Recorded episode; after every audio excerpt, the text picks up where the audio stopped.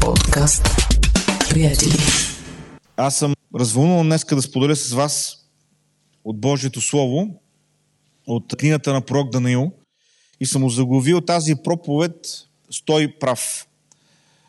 Днес няма да говорим за кое е по-здравословно или кое е по-удобно да седим или да стоим или да лежим, например, но ще говорим за нещо, което ще видим тук в текста, в Даниил 3 глава.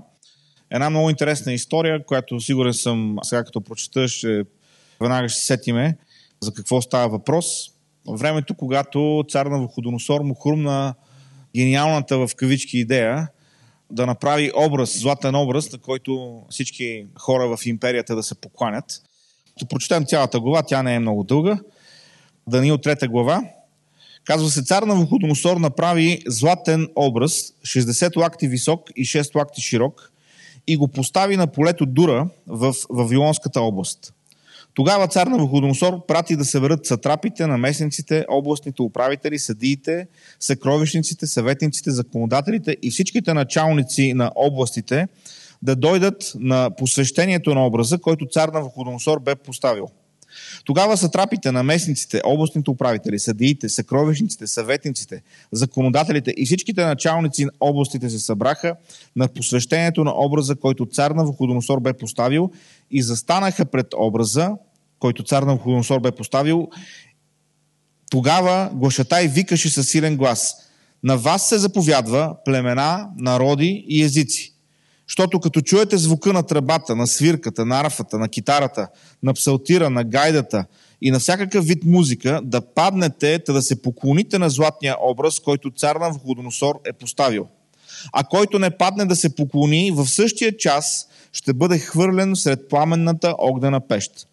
Затова, когато всичките племена чуха звука на тръбата, на свирката, на арфата, на китарата, на псалтира и на всякакъв вид музика, всичките племена, народи и езици падаха и се кланяха на златния образ, който цар на Вуходоносор бе поставил.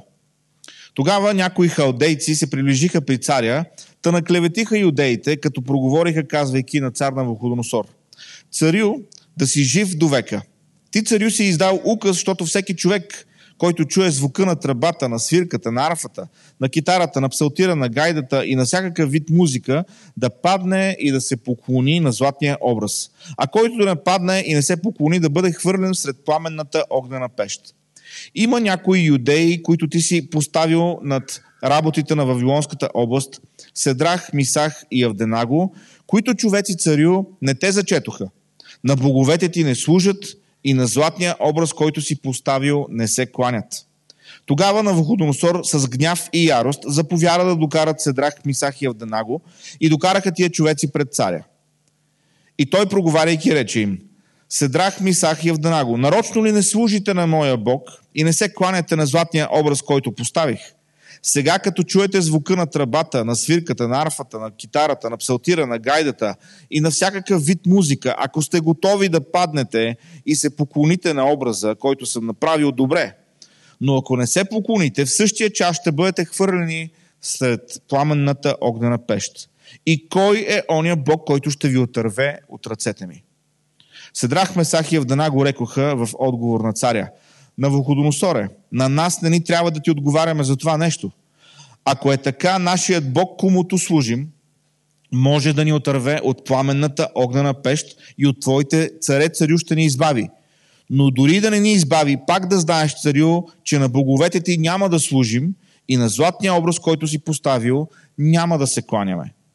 Тогава Навуходоносор се изпълни с ярост и изгледът на лицето му се измени против Седрах, Месах и Евданаго, та проговаряйки заповяда да нагорещят пеща седем пъти повече, отколкото обикновено се нагорещяваше.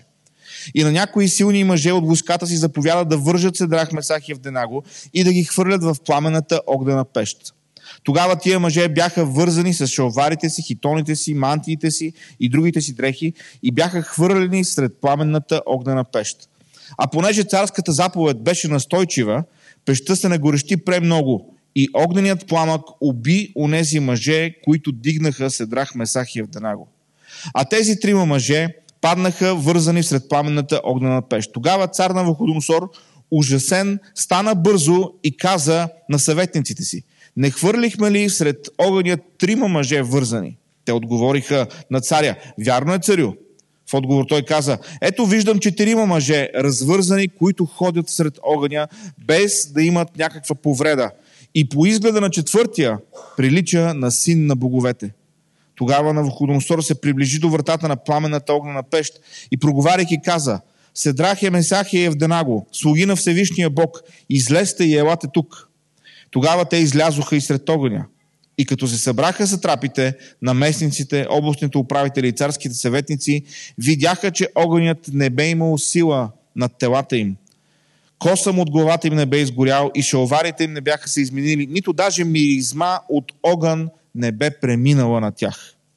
Навуходоносор, продумайки, каза, Благословен да бъде Бог на Седрах, Месах и Евденаго, който изпрати ангела си и избави слугите си, които уповаваха на него. Не послушаха думата на царя, но предадоха телата си да не служат, нито да се поклонят на друг Бог, освен на своя си Бог. Затова издавам указ, защото всеки човек, от който и да е било люде, от които и да било хора, народ и език, който би казал зло против Бога на Седрах, Месах и Евденаго, да се разсече, къщата му да се обърне на бонище, защото друг Бог няма, който може да избавя така. Тогава царят повиши Седрах, Месах и Евденаго в Вавилонската област. Амин. Една история, в която има всичко, което човек може да търси в една история. Има съспенс, има вълнение, има противопоставяне, има чудотворно избавяне, накрая има хепи енд, защото тримата мъже са издигнати. Какво по-хубаво от това да, да бъдеш повишен там, където ти е била работата. Нали? Всичко, което е в тази история е сякаш онова, което човек иска да види и да прочете или ако гледа филм, да види филм точно с този край, точно по този начин да се развиват нещата. Сега важно е да дадем малко контекст. Времето на Вавилонския плен е един тъмен период в историята на Божия народ, далеч от обещаната земя, далеч от храма, далеч от обичаите, без функциониращо общество, така както Бог беше подредил да функционира Божия народ. Но това, което трябва да видим в тази среда или в тази ситуация, е, че дори в плен Бог помага. Дори в плен Бог се грижи. И тези способни мъже бяха издигнати в лидерски позиции. Те бяха хора, които имаха отговорности, бяха, може би, част от висшата администрация на Вавилонската империя. И в тази ситуация започва да се развива тази история, която четеме. Сега, няколко неща, които трябва да знаем. Навуходоносор заповядва изработването на тази статуя. Тя казва се, че тя е висока 60 лакти. Това е около 30 метра височина. За сравнение, примерно статуята на Света София в София е висока 24 метра. Говориме не за самата фигура, а за от земята, от постамента до най-високата точка е 24 метра. Тоест, образа, който Навуходоносор беше направил, е с около 5-6 метра по-висок от цялата статуя на Света София. Сега, много вероятно е самата статуя на Навуходоносор да е била изработена от дърво и да е била покрита с злато. Просто защото количеството злато, което ще е необходимо, за да бъде излята една такава статуя с такъв размер, теглото, което ще има пренасенето, просто не е практично. Плюс това в тези времена, това е бил начина по който са се правили такъв вид статуи или обекти на поклонение. Отвътре са били от дърво, отвън са били покрити с злато. Това е бил начинът на строеж на подобни монументи в тези времена. Навуходоносор изправя тази статуя в едно голямо, в една долина, където може да бъде видяно отдалече. Хората са там, те трябва да се поклонят. Четеме историята за Седрах Месах и Евдонаго, че те отказват да се поклонят, макар че наказанието е известно преди това. И наказанието е хвърляне в огнената пещ. Сега, колко е била загрята тая пещ? Колко е била топла? Когато в една жилищна сграда има пожар, температурата в една стая, която гори, може да варира от 37-38 градуса Целзий в ниската част до 650 градуса в тавана на стаята. Това е при обикновен пожар.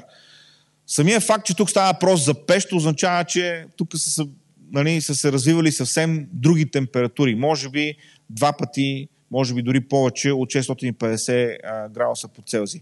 Например, това е било това е температура, при която желязото се топи, това е темпер... стоманата се топи, това е температура, при която алуминия се топи. Тоест много висока температура. И поради тази причина хората, които хвърляха Седрах Месахи в Денаго, на момента бяха изгорени. Просто това беше нереално висока температура. Хората не бяха свикнали да боравят с такава температура. Говорейки за евреите, които са в Вавилонския плен и за специално да Седрах Месахия в Денаго и някакси правейки паралел с нашето време, понякога ние забравяме, че сме в плен, така да кажа, образно. Че това не е нашата естествена среда, в която се намираме. Ма не защото сме, нали, трябва да сме в друга страна. А средата, в която се намираме тук, не е нашата естествена среда. Защото нашето гражданство, ни казва Библията, е на небето. Нашето гражданство е на небето. Много често, така особено последните години, нещата не вървят лошо, оправяме се в живота, Бог ни помага. Лесно е да забравим, че вярата ни ще бъде изпитана. Аз съм убеден лично за себе си на 100%, че тия трима мъже, Седрах Месахия в Денаго, не са се събуждали всяка сутрин като някакви управители в Вавилон с мисълта, че може би днеска нашата вяра ще бъде изпитана. Най-вероятно, каквато е нормалната човешка природа, когато нещата се подредат, човек забравя за лошите неща. Намира начин да се адаптира. Те са в висшата администрация, означава, че живота им е така, има приличен стандарт за това време. Но идва време, когато вярата им да бъде изпитана. И това е нещо, което ние трябва да помним. Тогава, когато нещата върват добре, дори тогава, когато всичко е наред, когато а, растеме в професията, когато а, нещата се развиват добре, а, като че ли навсякъде около нас има мир, ние трябва да помним, ние не сме от тук. И понеже не сме от тук, е много вероятно вярата ни да бъде изпитана. Както това неизбежно се случи с а, тези трима мъже. Говорейки за това да стоиме прави, днес искам да а, поставя ударение върху три момента в тази история, която, кои, които мисля, че са много важни, за да можем да а, извлечем това, което Бог иска да ни каже, това, което Бог ни говори днес. Бидейки евреи, бидейки от Божия народ, познавайки Бог и Неговото Слово, но живеещи в една друга империя, това, което трябва да разбираме е, че средата и културата имат своите изисквания. Средата и културата, в която се намираха Седрах, Месах и Евденаго, имаха своите изисквания към тях. И средата и културата, в която ние живеем, имат своите изисквания и към нас. Този образ, този златен образ беше поставен. И беше ясно обяснено, че когато чуеш свирката, гайдата, арфата, всички инструменти там, които са изброени, всеки народ, език, всеки етнос, всеки един човек трябва да падне и да се поклони. Сега забележете, че в началото на тази история, когато първоначално се представя образа, не се говори за никакви други богове. Защото после историята се променя. Казва се, направен е образ, трябва просто да, да коленичиш пред него или да се поклониш. И това е заповед, която идва от императора. Тоест, това е част от политическата система. Тук няма религиозен елемент. Нали? Има лоялност към монарха. Постигнал си много, нещата се развиват добре в живота ти. Какво толкова ще се случи, ако просто коленичиш, какво толкова ще се случи? Толкова пък ли е голям проблем? Сега, интересен елемент тук са музикалните инструменти. Защото това ни показва една смесица между религиозното, между политическото и между културното влияние. Значи, това е заповед, която идва от монарха, от този, който владее, от императора. Свързана е с някакъв вид поклонение или тест за лоялност, обаче в същото време участват музикалните инструменти. И сега това, което трябва да разбираме, когато четеме текста, е, че нали, когато чуят всички тия инструменти, това не е събрали всички инструменти, давайте сега надувайте и те, нали, всеки си надува негови инструменти или дрънка. Не, не, не става въпрос за това нещо.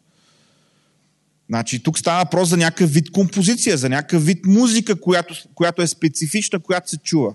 Тоест, в тази ситуация виждаме смесване на политическото, на религиозното, на културното влияние – и това е целенасочено смесване. Преплитат се много области. И тук това, което трябва да забележим е, че Седрах, Месах и Евденаго имаха разпознаване. Че тук не ставаше просто въпрос за лоялност към царя. Тук ставаше въпрос за друга религия. Тук ставаше въпрос за поклонение – и въпреки, че за това не се говори в първата част, там където се съобщава какво ще се случва, по-късно виждаме, че поклонението на боговете всъщност е част от сделката. Това много често се случва тогава, когато а, става въпрос за начина по който функционират политиката и културата, особено тогава, когато работят заедно. Не винаги имаш цялата информация. Говори се едно, обяснява се едно, обаче накрая, заедно с тези неща, които са казали, винаги изкача и нещо друго. Това е толкова, толкова характерно за начина по който функционира културата и политическото влияние. Второто нещо, което искам да видим е, че тук не става въпрос за някакъв малък компромис. Става въпрос за служене на други богове. Реално за това става въпрос. Не е, не е а, проблема в това дали ще клекнеш пред един образ.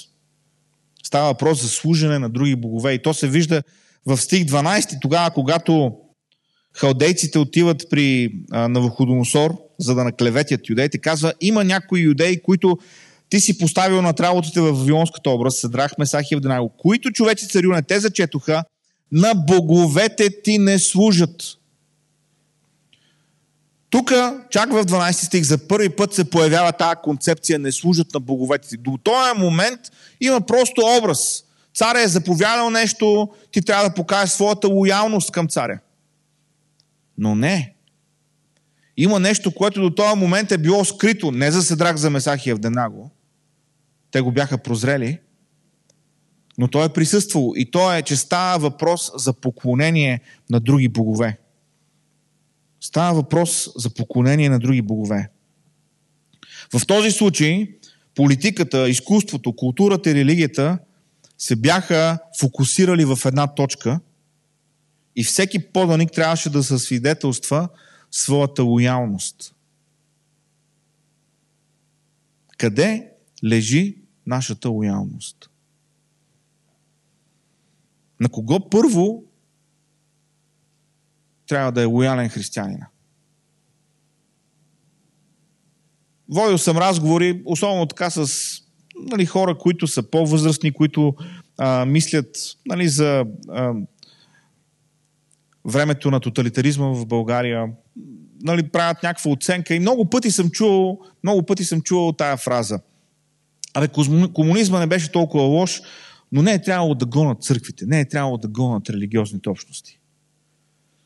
Не знам дали сте го чували това нещо. Включително преди време един човек, който беше съветник на един от президентите на България, беше казал това нещо. Това е невъзможно.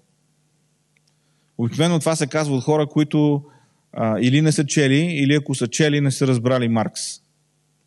Защото начинът по който Маркс развива тезата си за класовото общество не оставя място за църква. Дори не оставя място за традиционно семейство по начина по който ние го разбираме. Защото в марксистската идеология всичко е политическо. Всичко е политическо. Църквата е политика. Една детска организация е политика. И точно поради тази причина, там където марксизма функционира, църквата не може да, не може да функционира свободно, не може да функционира спокойно. Защото идеологически тя е враг на тази система. Политиката, културата, религията се бяха фокусирали в една точка.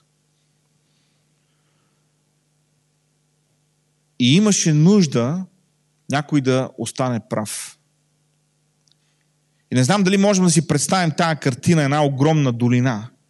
Един образ, който стърчи там някъде напред. И сигурно, ако си назад, го виждаш като нещо малко, но се вижда.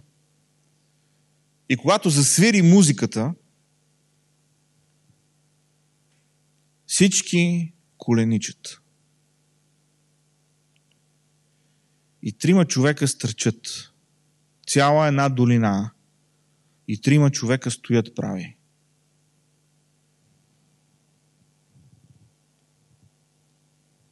Не ставаше въпрос за навеждане. Ставаше въпрос за служене на други богове.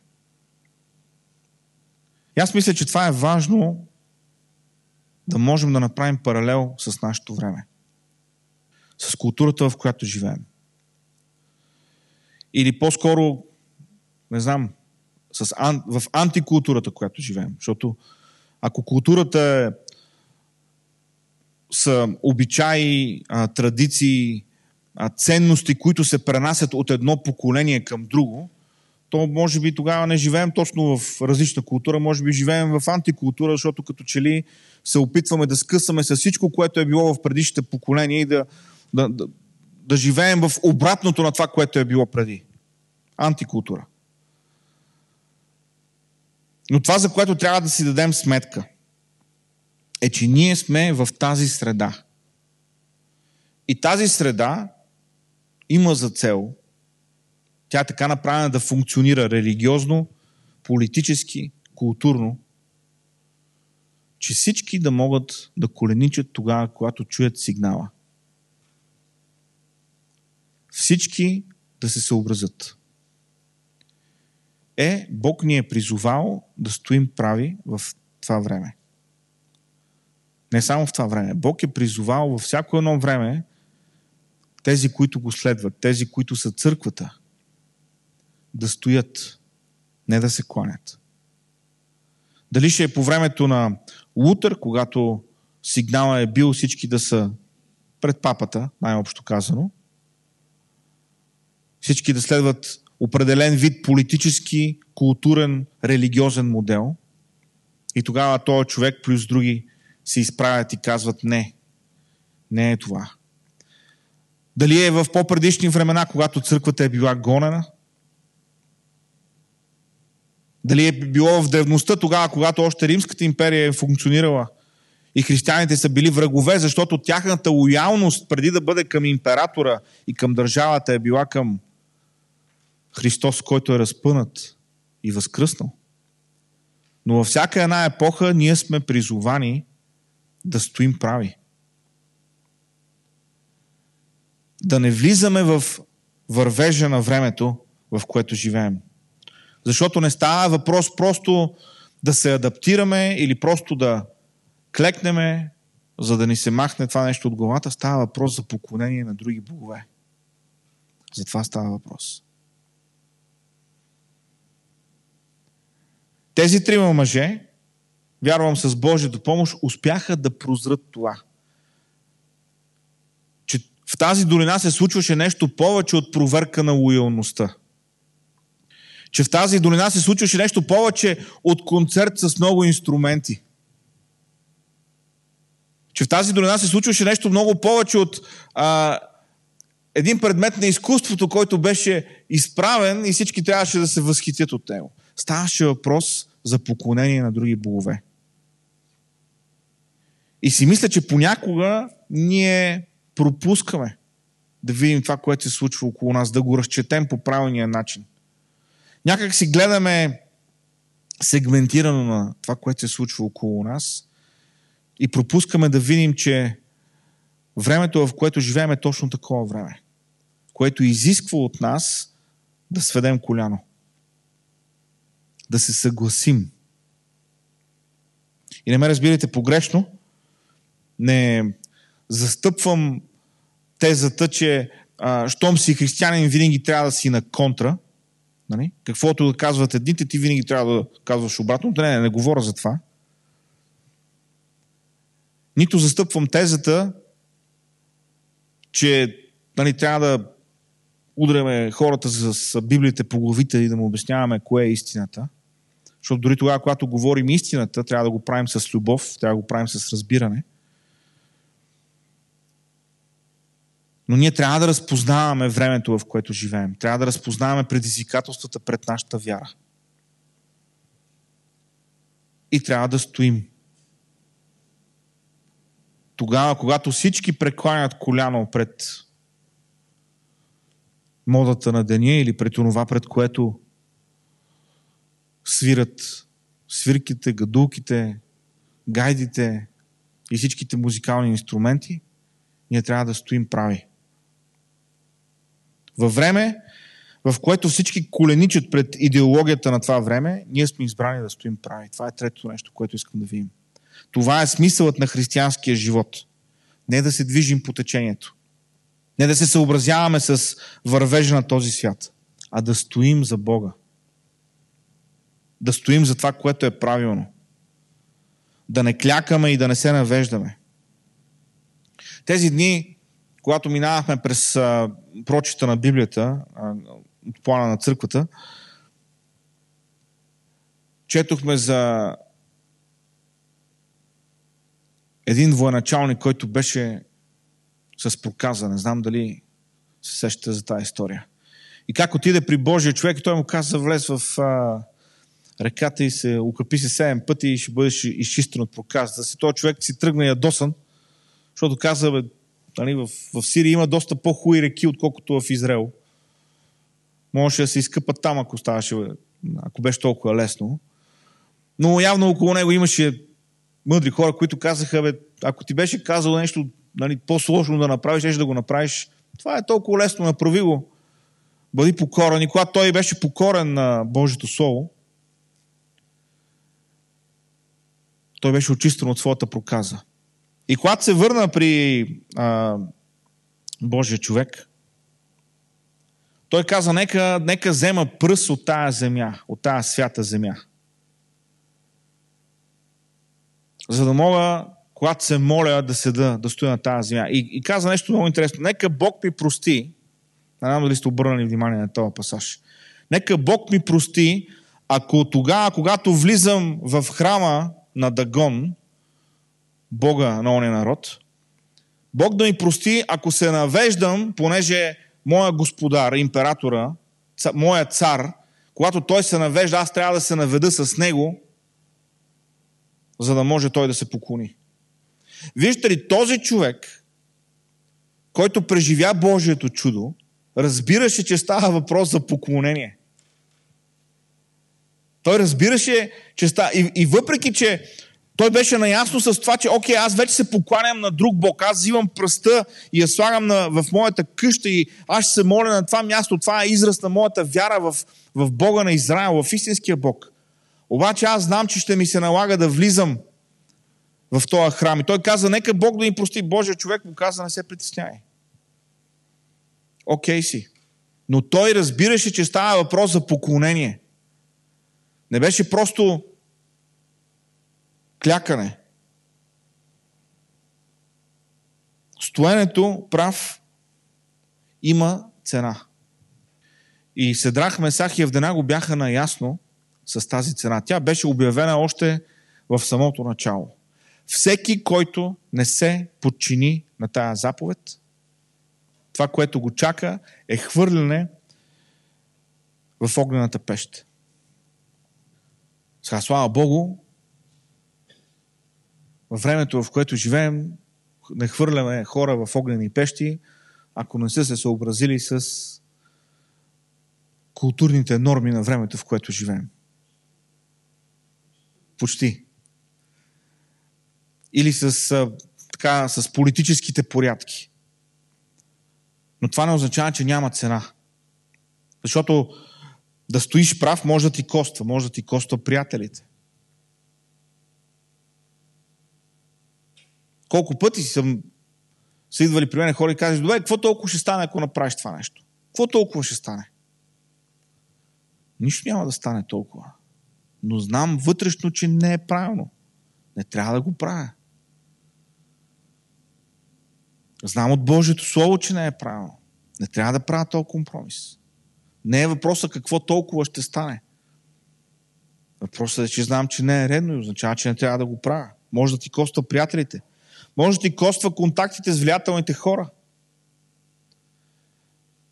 Седрах Месах и Евденаго бяха от висшата администрация на най-могъщата империя по това време. да стоиш прав означава да загубиш своята позиция. Знаете ли какво се случва, когато някой човек, който е в властова позиция, направи изказване или а, направи нещо или пък излезе някаква информация за него, която е уронваща престижа. Какво се случва с другите хора, които са негови контакти на същата позиция? Знаете ли какво се случва? Дистанциране. Това се случва. Тези момчета бяха наясно, че да стоят прави, това нещо ще им коства. И всъщност тези, които, които дойдоха да, да ги наклеветят, бяха също хора от висшата администрация. Да стоиш прав може да ти коства позицията. Защото като те хвърлят в огнената пещ, няма вече да си управител в Вавилонската област.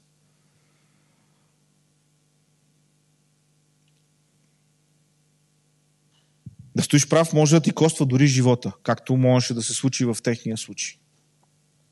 Винаги има цена тогава, когато стоиш прав. Винаги има цена тогава, когато отстояваш това, което е правилно. Винаги има цена и винаги ще има такава цена. Защото, приятели, ние не живеем в а, рая на земята. И Божието царство е дошло върху нас, ама то е невидимо царство. И то предстои да се открие тогава, когато Христос се върне. А до тогава ние живеем в една чужда култура.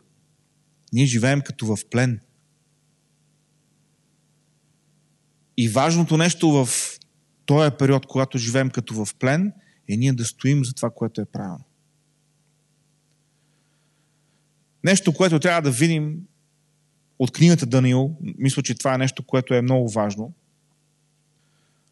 Книгата Даниил ни разказва няколко такива истории, в които културата, религията, политиката принуждават Даниил или пък Седрах Месах и Евденаго а, да вземат решение какво да правят, кое е правилно.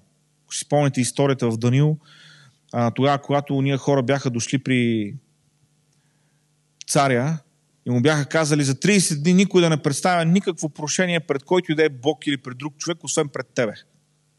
Какъв е този административен хаос, който е настанал в тая империя, не мога да си представя. За 30 дена всеки човек, който има някаква молба, да отправя към един единствен човек. Ако това не е рецепта за задръстване на системата, не знам кое е. И тогава Даниил отказа да изпълнява това нещо. Той се молеше три пъти на ден, отваряше прозореца към Иерусалим и се молеше, отказа да го прави. Тази история за Даниил, тази история за тримата младежи, ни показва какво те правят в време на такова изпитание. Но виждате ли, през другото време те, бяха, те живееха в тази култура. Седрах Месахия в Денаго или пък Даниил не се събуждаха всяка сутрин да отварят прозореца и да казват, чакайте сега да ви кажа, всички вие сте грешници и ще отидете в ада. Вие се покланяте на чужди богове. Не, те, те живееха на това място, те имаха своята вяра и когато случая го налагаше, те не правеха компромис с вярата си. Защо ви казвам това нещо? Защото днес има християни, които живеят в някаква форма на християнски активизъм. Които смятат, че смисъла на християнския живот е постоянно да обявяваме на хората онова, което те не правят както трябва.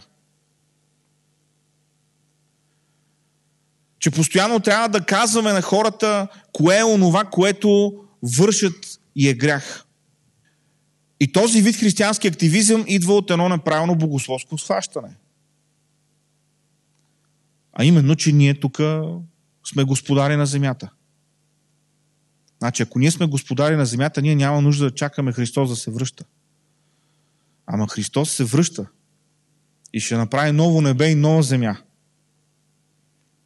И ние сме тук в една враждебна среда. И в тази враждебна среда Бог да ни даде мъдрост как да говорим. Как да споделяме. Филипяните говори за това да бъдем без упрек. Да бъдем безупречни. В смисъл да, да няма за какво да ни обвинат. Да няма за какво да ни опрекнат. А това не става, когато всеки ден по мегафона говорим едни и същи неща. Идва време на изпитание. И това е времето, в което трябва да стоим. И не, неизбежно такива моменти идват. Но тогава, когато не е време на изпитание и можеш да седнеш, а ти стоиш прав, за да покажеш, че всички останали, дето съдът са в грешка, това не е свидетелство. Даниил, Седрах, Мисах, Авденаго бяха хора, които бяха в ръководни позиции в тази империя. Те бяха наясно с начина по който работят политическите процеси, те бяха наясно с начина по който функционираше културата, те бяха умели в, в своето лидерство, защото бяха не само повишени, както виждаме в края, но те, но те функционираха в тези си позиции. Ние сме призовани да бъдем плодотворни в този свят, в който живеем. Ние сме призвани да бъдем компетентни.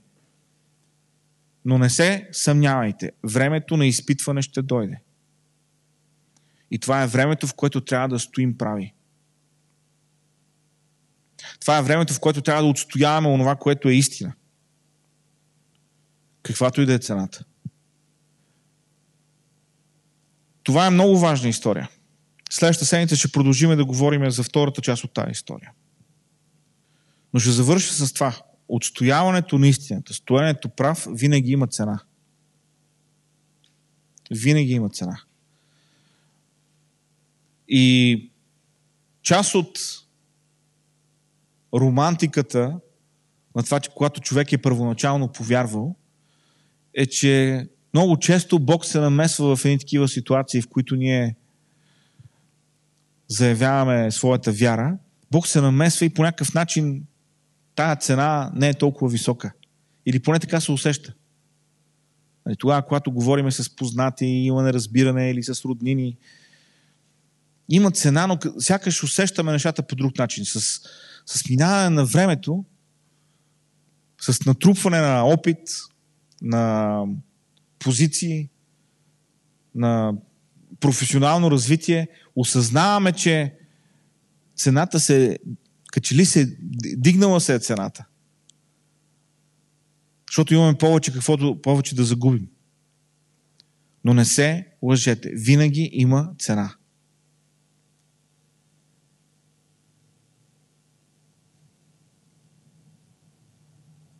Накрая ще завърша с този детайл,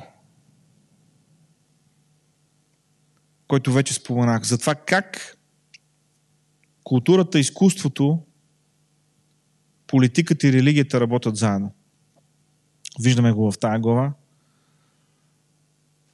Мисля, че можем да го видим и в нашето време, в което живеем. Има идеи в нашето време, които въпреки, че хората претендират, че не вярват в Бога, самите идеи звучат като религия. Изискването към хората в обществото е те да подкрепят тия идеи, сякаш те са религиозни идеи.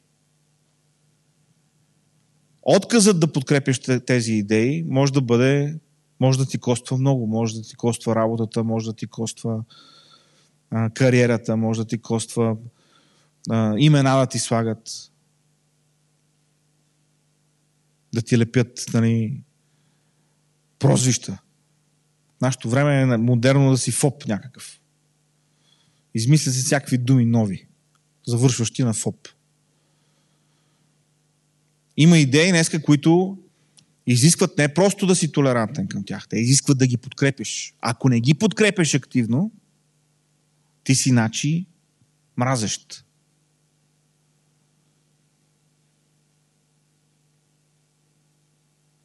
Обаче ние сме призвани да стоиме прави. Да не подвиваме коляно. Дори тогава, когато цялата система във всичките аспекти е впрегната да сочи в тази точка. В тази точка на поклонение. Дори тогава, когато